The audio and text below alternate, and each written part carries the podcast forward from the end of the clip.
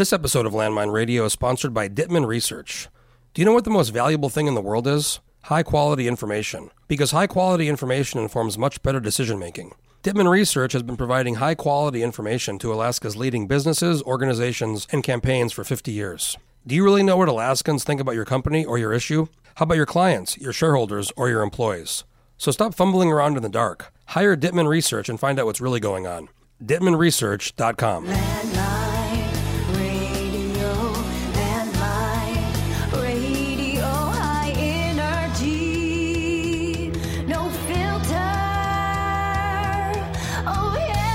Okay, very excited to be joined here by the, the new Chief Justice, Daniel Winfree. How you doing? I'm fine, thanks, Jeff. We're in your office, and I got to say, it's a it's an awesome view. well, you still need to come to my Fairbanks office. Um, you you were saying this used to be a different office, like Rabinowitz, and before that something else. This ch- chambers originally was the conference room for the Alaska Supreme Court, and then um, I think maybe when the court expanded from three to five, they uh, reconfigured it. So there's a new conference room around the corner, and, and this was Chief Justice Rabinowitz's chambers for quite some time, and then Dana Fabe uh, for quite some time. And then uh, when she retired, I, I moved here, so I only use this when I come down to Anchorage. So you live in you live in Fairbanks, That's correct. and you're from Fairbanks. That's correct. Um, so I want to talk about about that, but I, I, the first thing I want to say is a few months ago uh, I was on Twitter and I saw a reporter Nat Herz. He tweeted out a picture of you on a a skidoo or a jet ski, Jet ski. hmm and and I think it was for when you became Chief Justice, right?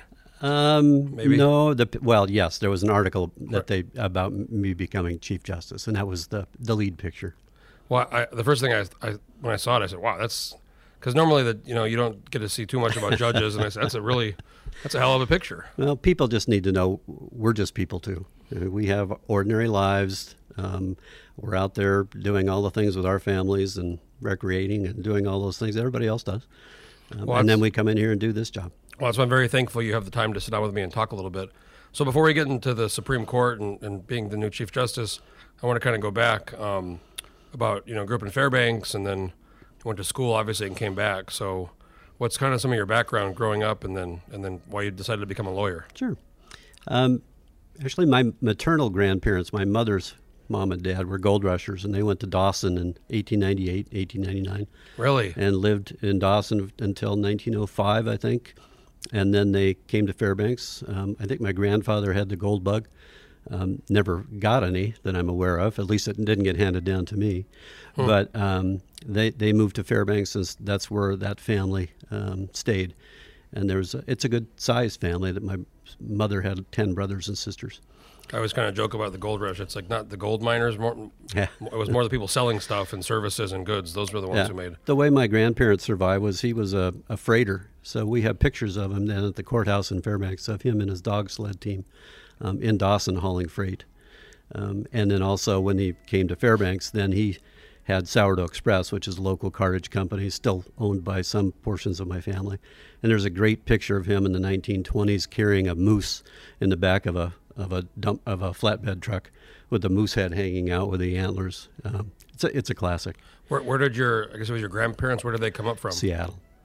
And then your parents were both from Fairbanks. Uh, my mother was born in Fairbanks. My father came up from the Tacoma area during the Depression, at the end of the Depression, and found work in Fairbanks and and stayed. And um, and so then I had our family. Uh, there were four kids. I was the youngest. So what what made you uh, decide to? So you went to Oregon, I think, first, right? With the, um, I did pretty much whatever my brothers did. I don't know why, but you know how it is when you're. And my brothers were eight and ten years older than me, so they went to the University of Oregon. So I went to the University of Oregon, um, and then later on they went to law school. So then later on I went to law school, but I decided not to go to the Oregon. It was too rainy, so I moved down to the Bay Area and I went to Berkeley. Yeah. So I saw you graduated in '77 and then law school in 80, 81. So you went to law school pretty quick after undergrad. Uh, there was a year in between. Oh, uh, a year in between. I spent. I graduated in '77, and then I didn't start law school till '78. Um, the next fall, What'd you do in the? I was in Prudhoe Bay working on a Were- warehouse up in uh, Prudhoe. Were you really? Yeah, I did So- that in 1978. So that was, I guess, when oil just started to. Oil had been flowing at that point, hadn't it, or just about? Well, let me back it up a little bit. In 1975, when I was still going to the University of Oregon, that I started hitting the pipeline camps and taking long time off at school to work. So I spent 75 and 76, a huge portion of those years in the Delta camp and the Isabel Pass camp down towards my neck of the woods, and uh, driving trucks and buses and um, a variety of things. And then in 77, I went up to Galbraith Lakes on the North Slope and worked there. There was maintenance then, and we were putting in uh, storage yard units, putting extra supplies in the material yards. And uh, I watched the oil walkers walk by in 1977 when the first oil was coming down the pipeline behind the pig, and they had Wow. walkers walking the entire route. They walked right by where we were working, so we chatted with them for a while. I remember that distinctly. So, so you were you worked for several sounds like several years on the on the pipeline. Yes, Was it was good? I mean, you hear all the stories. It was it was good money, right? oil was fabulous money. Uh, it was even more a fabulous experience. Um, and uh, thinking back to my grandparents, you know, racing to Dawson to chase gold must have been a similar kind of thing. All the people who showed up, and then we all end up in these pipeline camps uh, thrown together. People from all around the world, people from all different kinds of lives, and you get to meet and experience a completely different crowd of people than you're used to. I grew up in Fairbanks when it was maybe a 15,000 person town, 25 maybe in the in the bowl area, 25 or 30 at the most. And I was pretty isolated. And so all of a sudden I'm living an experience that you might think maybe growing up on the streets of a big city. You know, you see you see the kind of people that you don't you know, liars, cheats, thieves, angels, devils, um, Well, there was the gambling, and there was there was all the the Teamster stories. I mean, you, hear all the stories and read some articles. I mean, Fairbanks seemed to be like the the center of all the kind of It was, craziness. it was quite a place, and it was quite a time. And it left a big impact on me, particularly about learning about people. So when you were going back to Oregon, and then when you went to law school, did you tell your classmates, "Oh, I worked on this oil"? I mean, I can't imagine there was a lot of them who would, who were who were doing that. Um, there were not. So I was a kind of a unique specimen, especially at law school. And um, it's an easy way to meet people and talk. They all like to hear about Alaska and they like to hear about those kinds of experiences. Although it, it did take me a while to get my language back from um, pipeline camp language to um, sophisticated, or at least civil, um, non pipeline language. took me a while to readjust. It's just such a. I, I have a friend. He's a lawyer, and he, he always says, you know, I wish more lawyers would do regular work because then sometimes they have a better appreciation of you know working class people or you know driving a truck or something. Yes. So so you went to after law school. Did you come back to Alaska right away, or did you? I did. Um, I came uh, here uh, to Anchorage and went to work for a national law firm that had an Anchorage office. Worked for them for three years. Uh, then my wife was offered the job of running the hospital in Valdez, so we decided to go. She, she's from Fairbanks as well, so we went to Valdez for two years, um, and she ran the hospital. And after two years, we decided it was time to go back to Fairbanks.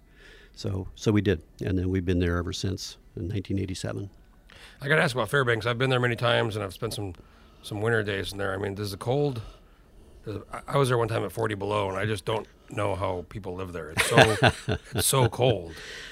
Um, people will find it hard to believe, but it's really not cold until it gets below 20 below, and then you can feel the different levels of cold. And and then when it's 50 or 60 or even 40 sometimes, you- just adjust. But I, what I explain to my law clerks when I'm talking to them about whether they want to come work for us for a year, what do you do in Phoenix in the summer when it's 110 and 115 degrees in the heat? Go, go you, you go in from your air conditioned house to your click started car with an air conditioner into your air conditioned office or store. Well, in the wintertime in Fairbanks, you go from your heated house to your clicked car where it starts out in the parking lot and you go into it. And then you go home or you go to the office and it's heated and you just, you know, avoid all those problems. It's, it's not much different, it's just so cold. but it's just cold.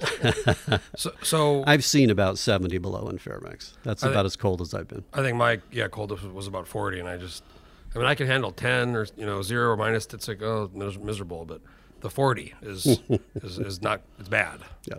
Um, so when you started practicing law, did you ever think one day you'll be sitting down, you know, as a chief justice? I think it was a fantasy, always. You know, even when I was in law school, wouldn't it be fa- a fantasy? Wouldn't it be fabulous to go back to Alaska and end up on the Alaska Supreme Court? Uh, da da da da da. But it's something that you just think will never happen. Um, and then, um, uh, I was going to be a more of a business lawyer, so business lawyers have a hard time getting on uh, a court. But it turned out that I went into litigation, did a lot of litigation, so I, I, I became interested.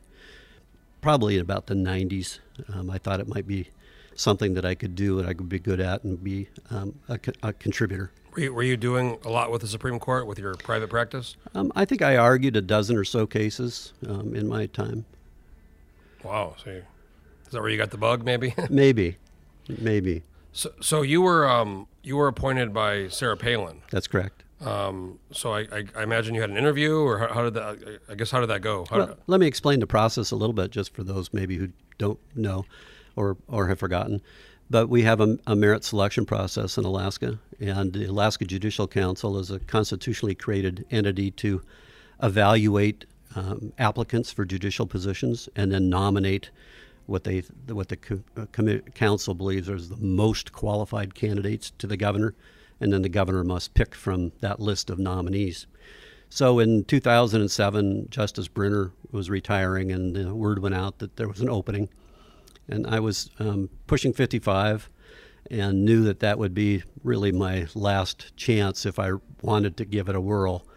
Um, and so I was persuaded to put my name in, along with, I think, about another 19 people. Um, and it might have narrowed down to 16 before the process really started oh, so it was, it was a lot of a lot of people. a lot of people for that. Um, so there hadn't been an opening on the court for 10 years. The court had been the same for 10 years. So it came down, um, well, anyway, the, the council does its evaluation. They get all kinds of information about everybody. Um, they have their booklets, they go through all that stuff, and then you come down for an interview with the Judicial Council. And, and uh, in my case, they nominated four of us um, as the most qualified to go to the governor for uh, appointment. And Governor Palin invited all four of us down to Juneau for interviews. Um, I interviewed, it was a middle of November, I think, of 2007. How did the, the when it got to four? Did they call you and say, "Hey, you're you're you're one of the four? Did they announce it publicly or? Both. The Judicial Council uh, calls and said, We're sending your name to the governor, and then there's a press release within a few days, and so then it becomes pretty public. Um, That's like one of those like, woo Oh, yeah. moments. There it is. The, the governor has 45 days to uh, appoint after the nominations have arrived. So um, we all anxiously await for the interview with the governor. And um, Did you know the other ones?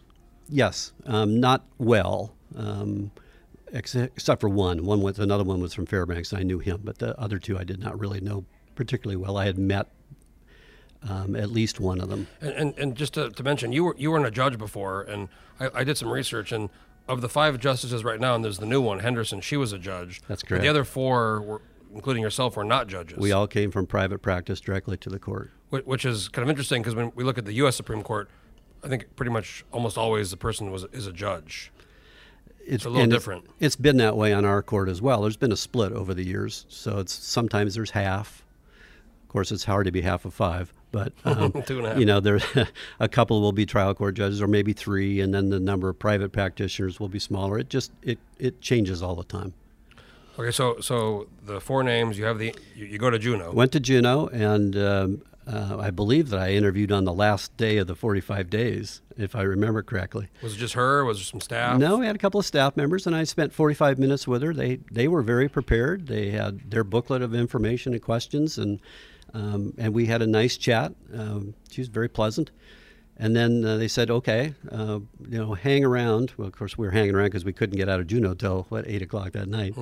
But I went down to a coffee shop, and um, I got a call on my cell phone saying, "Could you come back up and um, answer another question or two? Ooh. And I said, "Well, sure."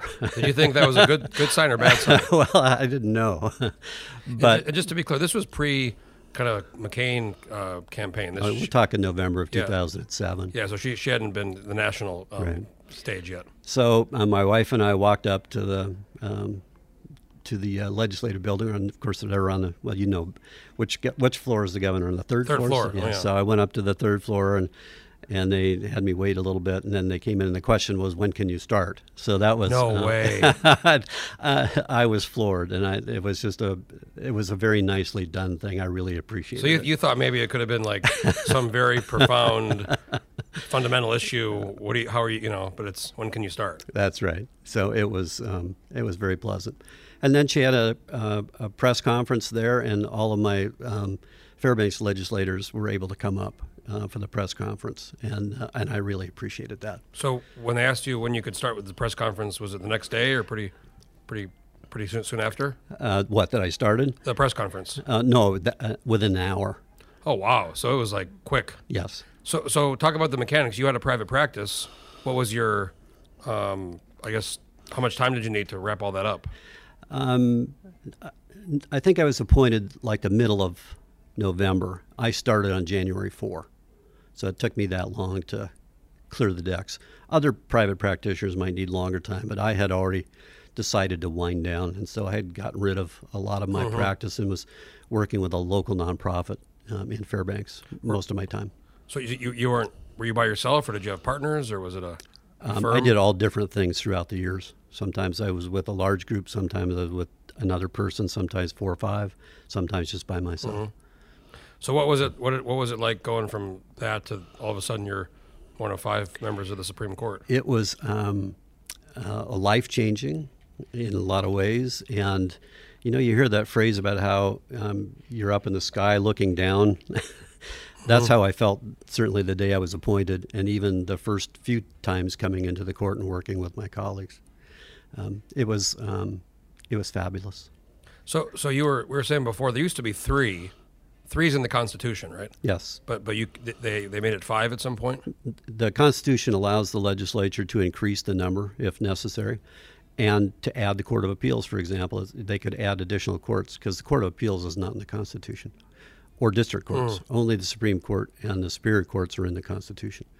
So um, um, caseloads got really big, and the court had to expand from three to 5 And then in about in the 1970s, um, think pipeline and um, collateral consequences of pipeline, the criminal docket got huge, and it was overwhelming the court.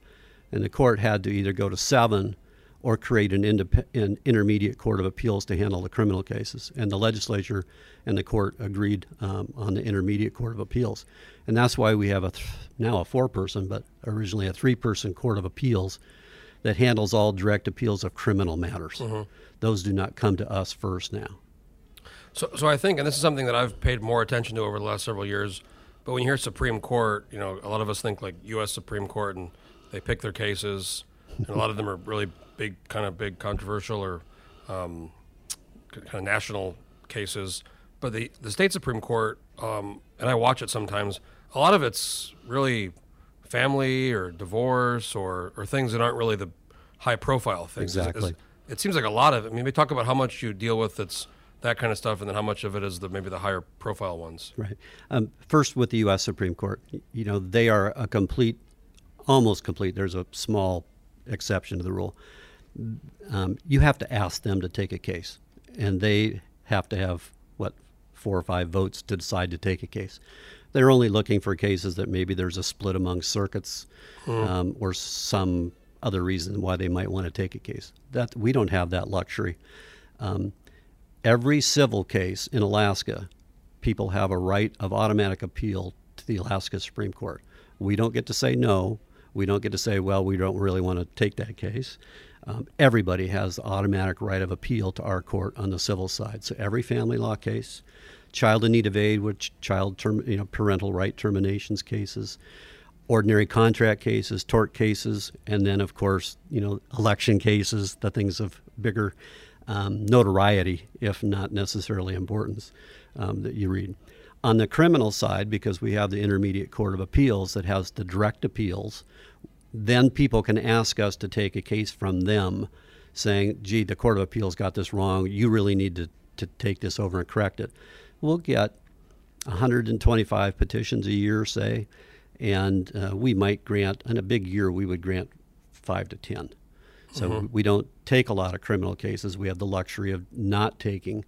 Uh, we, we exercise our discretion on which ones to take. So, so what what go? Um, when do you decide? I mean, some stuff obviously it's timely, like you mentioned, the election case. Sometimes it's you know right up against the next election, uh, but other cases, you know, obviously can take many many months or a year. Is it does the court or the judge look at this case? Okay, well, obviously there's a very specific time frame in mind. We have to do something faster. opposed to other things where sometimes it takes takes longer. Yes, and we do it automatically in some instances. For example, any case that involves child custody is automatically an expedited case. Um, parental rights terminations, automatically expedited case. If we decide to grant a petition uh, for hearing from a court of appeals decision, that's usually an expedited case. Um, there maybe somebody's waiting in jail and they want you know a ruling before they serve out their sentence. So we expedite those kinds of cases. When we get the election cases, they're almost always expedited uh, because we know the date. Um, we we recognize the problem that the parties present that it needs to have something done in a hurry, and so we will ad hoc figure out you know what our deadlines would be if they need a decision by so and so date. Then how soon do we have to have their briefs in? How long will it take us to get our internal memos done about the case, and then have the oral argument, and then give a decision. So so how does it work? Your sounds like you're working a lot. Uh, if you want to go on vacation, I mean, I know the Supreme Court has they're in session, they're not in session. Is it similar with with this Alaska Supreme Court, or how does that work? Not really. We're we're in session all the time. We don't hold oral arguments in July. That's the only month we don't hold oral arguments.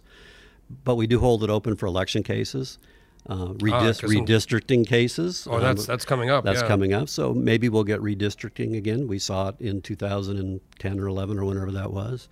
Um, so we hold time open just in case, but we don't hold oral arguments. But we still meet and confer on cases without oral argument. Maybe, maybe people don't understand that um, not every case is um, orally argued so that you can watch it, for example, on on the, on the TV. Um, many cases are just submitted on the briefs without a request for oral argument, and so we confer on those in the same way that we would confer on an oral argument case, just without the oral argument. We'll go into the conference room with our list of cases, and you know take our normal procedure for deciding cases and do that. That's one one thing I wanted to ask you. Uh, I joked with Nancy Meade from the court system. I see her in Juneau a lot. Uh, I kind of think in the lens of politics. I'm in Juneau and I do politics, and a lot of committees have five people on the committee. So in my mind, you need three votes. So I used to think that okay, there's five justices, three get together, they they make a deal. okay, the next case, I'll give you the vote.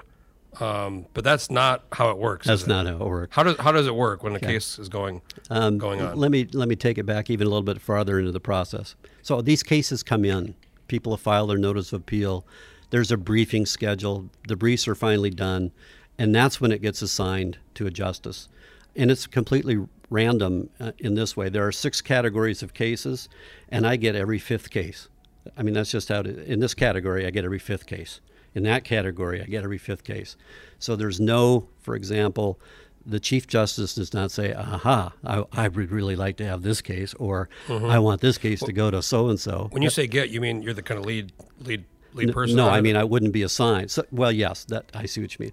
So when it's assigned to me, that means it's my chamber's case to prepare and to present to my colleagues. Oh, okay. So my law clerks will work up um, a memo, and that memo goes to everybody on my court and says what the law clerk thinks are, are the issues about this case, what the facts are, what the legal issues are, what our standards of review are, and how they recommend that the case ought to come out. And then we use that as our preparation tool along with all the briefing. And then we never speak to one another about the case until we show up in the conference room. That's the first time we will have had any discussion about the case. And thereafter, we never speak with each other unless all of us are there, or we do it by memo so it shows up on the printer at the same time. That's the such a- reason for that is to avoid exactly what you were talking about. It's such a foreign con. I mean, just being on the politics side, that's just so different. and I think a lot of people in the legislature, when they look at they they they apply that mindset to other things in life. In this case, you know, the judicial branch. We do all of our discussion when all of us are together so that we hear everybody's thoughts and everybody's points of view and um, come up with the decision that we think is best. You're correct on the point, though, that it takes three votes. So um, maybe there's a disagreement about how this case should come out. If there are three people that you know have have one answer, then that's the answer. The other two will write a dissent or a concurring opinion or whatever. And and if the person who was assigned the case to begin with is in that three person majority, then it's their opinion to write. If they're not, then it's going to be reassigned to somebody in that group of three. Uh, so there's there's rules. There are, there are some rules. So, for example, if I made a recommendation and nobody agreed with me, and it was four to one against me, whoever was the senior justice in that group of four would reassign the case to one of those four, and then they would write the opinion, and I'd end up writing a dissent. What's what's kind of the, the breakdown? I mean, a, a, a lot of them seem to be five zero or four one. I would say well over 90% of the time we are unanimous. And that's just based on the law. The law the law is pretty pretty clear usually. Yes. And and there are things that we can do to accommodate that too. If we there are some issues that we don't have to reach that might be a little bit more divisive, um, then we'll avoid those issues as long as we're resolving the case. Uh, so I want to ask you. You just became the chief justice, I guess. July one. So very recently. Um, how how does a chief justice get selected? It's by um, a, by consensus in our conference room. When the time for the chief justice to, we rotate every three years. Historic when the court started, it was a full time position. Um, the legislat there was a constitutional change to make it a rotating position, so it rotates amongst the five. First of all, you have to be interested uh, in doing it. Not everybody has been um, over the years. And then um, they, we kind of look at seniority. You've been around a while and you've expressed an interest. So there's almost always a consensus about, okay, this is so and so's turn. Um, it's rarely um, divisive. Um, it's pretty straightforward. It's not, not one of those things where three votes again. Well, it is, uh, technically, I suppose it is three votes, but it it's rarely comes down to that. so, so what what what um, as chief justice? What I guess what powers do you have? Or, That's a great question, um, Jeff, really. And I, I want people to understand what the Chief Justice is not. Um, you know, the best analogy is that the court system is like a corporation, and there's a board of directors, and that's the Alaska Supreme Court. So we have a five person board of directors. I'm just one of five. But while I'm Chief Justice, that means I'm the chairman of the board. I run the meetings.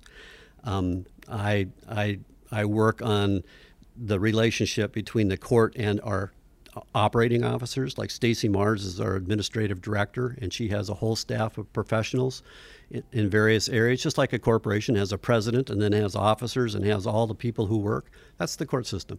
So I'm the liaison between our court and the staff, um, the, the, the executive officers of the staff. Um, I am not king. I am not omniscient. I don't know everything that's going on at every level of every court in all 74 judges and 40 locations. Um, that's impossible. Um, we deal with the bigger ticket items of policies and trying to figure out the direction of the court, what needs to be done, and then we delegate that to our fabulous professional staff. Um, you know Nancy. Um, that's that's a big part of it. I everyone mean, Nancy and Doug. You know. I mean, it, we just have wonderful people working for us, and we've been very fortunate over the years. So uh, um, I am not king. I am not emperor. I don't tell my colleagues what to do. I ask them what we should do, and um, and I have no power over them. Um, I'm not their boss. I am just the chairman of the board who runs the meetings. We are five individual people who have our own views on things, um, and we talk them through and we come to a consensus all the time. so I guess the the boss ultimately it's the the people for retention. Is that That's that's a good way of looking at it. um, also you you now will give the state of the judiciary. Yes, Feb- Right. February of 22, uh, 2022, I'll be there for my first State of Judiciary address. I've seen several of them the last. I've been in Juneau the last three years, so they're they're. Um, I like it. It's it's a one of the reasons I've, I've talked to Nancy. I've tried to get uh, you know more um, people like you, the chief justice and judges, because as somebody who follows the, the politics pretty close in Juneau, um, I, I don't know as much about the judges, and it's it's nice to see them. And in that case, you see somebody really in front of everybody, given the given the speech, and even I think Justice Bolger took some questions last time. Well, I don't know if I'll do that. He took, I think it took a few. I think it took a few. I'll limit it to the Fairbanks legislators. Um, so I want to ask about uh, COVID, which has created a lot of all kinds of problems in society, but maybe especially you know uh, for the courts. It is. It's a. It's a very difficult problem. You know, we're here for a reason. We're here to um, provide the necessary services and, and adjudications for people's constitutional rights, whether it's in the criminal arena um, or the civil arena. Um, and to, to not have our doors open for trials is um, very hard for us. Um, we don't like that at all. On the other hand, we have an obligation to protect our staff, we have an obligation to protect the litigants, we have an obligation to protect witnesses who have to come in lawyers who have to come in. Not everybody gets uh, comes in here willingly. I mean, some people are subpoenaed to come in. We we select grand jurors to come in, um, jurors to come in. So we have an obligation to do the best we can to protect everybody that comes into our courtrooms. So we're it's a never-ending attempt to balance those kinds of um, considerations. When COVID numbers go down, you know, we can start doing more, and then all of a sudden, COVID numbers start going back up. We, we have to pull back, um, and so right now, jury trials are, are are suspended in a good number of places. But what people may not understand is that that is a very small part of our business. Um, 97% of trials settle without going to trial, or cases settle without going to trial. So it's a very small percentage of cases that actually end up going to trial. We have a big backlog, but I can assure you that most of those will settle um, as trial dates finally get close because that's the way it always happens. Otherwise, we've been at it as if nothing had changed. Judges are doing things differently. We're doing things remotely. We're um, uh, doing a lot uh, uh, of um, bench trials, things that are happening. So cases are still being resolved, business is still being done. For example, us, uh, we had to change the way we did our business in the Supreme Court. Um, March 2020 rolled around, we quit traveling. You know, normally I would come to Anchorage three times a month for cases. We did it all by Zoom. Um, Everybody's gotten pretty good at Zoom. Everybody's gotten good at Zoom. We started having oral arguments by Zoom um, i about that time and got that set up. You know, those are um, satisfactory substitutes for a lot of the things. They're not great. Um, you, you like to be in the room. Um, and I know that people who argue in front of us like to be in the rooms they can see us and our reactions to things. But, but it's a good substitute for a pandemic. And it will change the way we do business in a lot of ways over the next however many decades. I was, I was going to ask that because I think one of the uh, consequences of, of the COVID and the Zoom and all this stuff is people realize I can work from home and maybe they don't want to go back to working in the office. But a lot of people, like myself, I like to be around people and, you know, especially if it's a legislature or a business meeting, you know, it's much, like you said, when you see somebody when you're in the room, you can, and I, I would imagine in, in law that's even more um, pronounced. So I guess, do you, do you see things when things are totally back to normal going back to how they were, or do you, do you think some of these technologies might might be play a role in the future? I, the, I think a lot of these technologies will play a significant role in the future in the way that we do business as a court system, and it could be as as as I don't want to use the word low level um, meetings. You know, we don't have to fly people in to have meetings all the time. The, the the Zoom stuff and the other kinds of conference technology that we have now is so much better than it was 15 years ago, when it was awful. Um, and nobody wanted to do stuff conference wise, video conference, because it was just un- unsatisfactory. That's not true anymore. We, we can have pr- impromptu, quick meetings with lots of people um, in a hurry um, by Zoom. So if something pops up, we, we can do a lot of things, and it'll save a lot of money in the long run. I have a book club I started about not quite a year ago, and we meet on Zoom, and that's maybe one of the things I might keep because we have people from all over the country. Sometimes people travel. We've had one one of our members was in I think Costa Rica, so that's one example of something you can do that makes maybe a little more sense. Right. there are things, you know, something along those lines. Just last week, at, at a moment's notice, I was asked to participate in a Zoom conference with all the other Supreme Court justice, Chief Justices across the country and with Attorney General Merrick Garland and his Deputy Attorney General, uh, Vanita Gupta. Um, and they all wanted to talk about the pandemic and what states were doing about eviction, the possible eviction crisis when these moratoriums go by. That would never have happened before. And and at a moment's notice 43 state Supreme Court Chief Justices are all together on a on a TV screen, along with the Attorney General of the United States having a meeting. Uh, the possibilities are endless. That'd be a meeting I'd love the Zoom link to. it was very interesting. Um, last thing I wanted to ask you about, and, and I'm, I'm going to be careful. I don't want to ask about the, the politics, but um, it, it seems to me in the last I'm 36, and since I was maybe in my 20s, the the the kind of the politi- politicizing of the court um, more nationally, but also um, kind of the judicial judicial branch in general has. Would you agree it's kind of gone up? It's, it's I I I would not disagree with that. so so I guess I'd like to ask kind of when it's politic politicians. I mean, they're very they talk. That's what they do. Um, how, how does that play a role in kind of your? Because I'm sure you hear that stuff and see that stuff. Um, you know, especially on, on, the, on the Alaska level. Um, well, uh, first and foremost, it plays absolutely no role in the way we decide a case. Um, we could care less what people say um, outside the room when we're in there saying, these are the facts, this is the law, this is the answer, um, and this is what we're going to go with. Um, we, we recognize that there's going to be at least half the people unhappy with us. Sometimes both sides are unhappy with us. But and, and maybe that's when we know we really got it right is when every everybody's That's unhappy. Henry Clay. Henry, Henry Clay said that. So um, uh, we we understand it, but you know, people.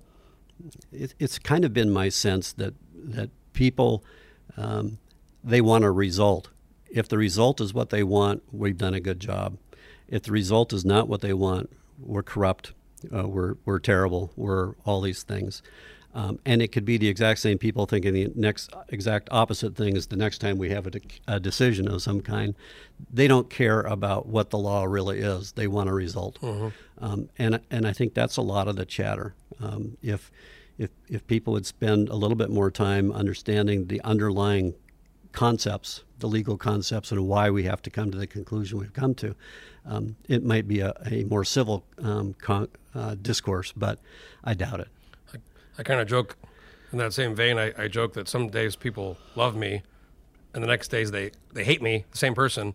But then a week later, they, oh my God, I love what you wrote. You know, It's very similar.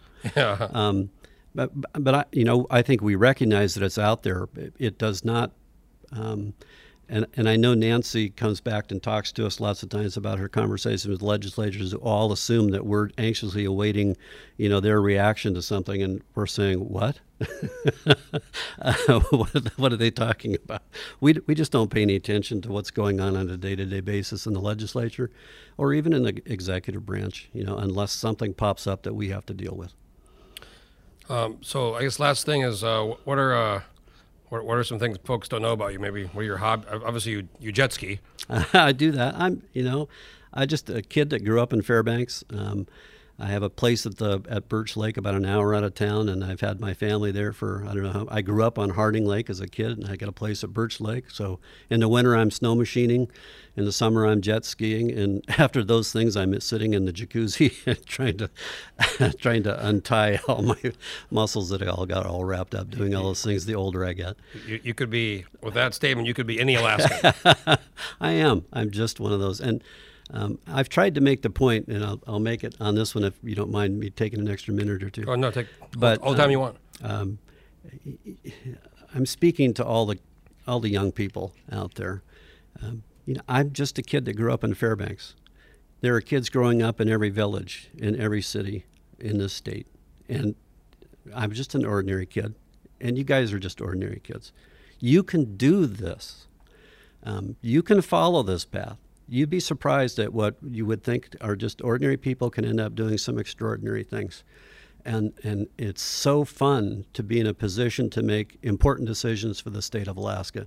And so I, I work really, really hard um, to do that. And all those kids out there, you can do the same thing. So don't don't forget there are opportunities um, to make things happen for Alaska and and for you. So don't give up out there, kids. Do Uh, stuff. I think Alaska. I've always joked. I moved here in 2004 when I was 19. I didn't know anybody, and it's uh, one of the places where if you really work hard, you can.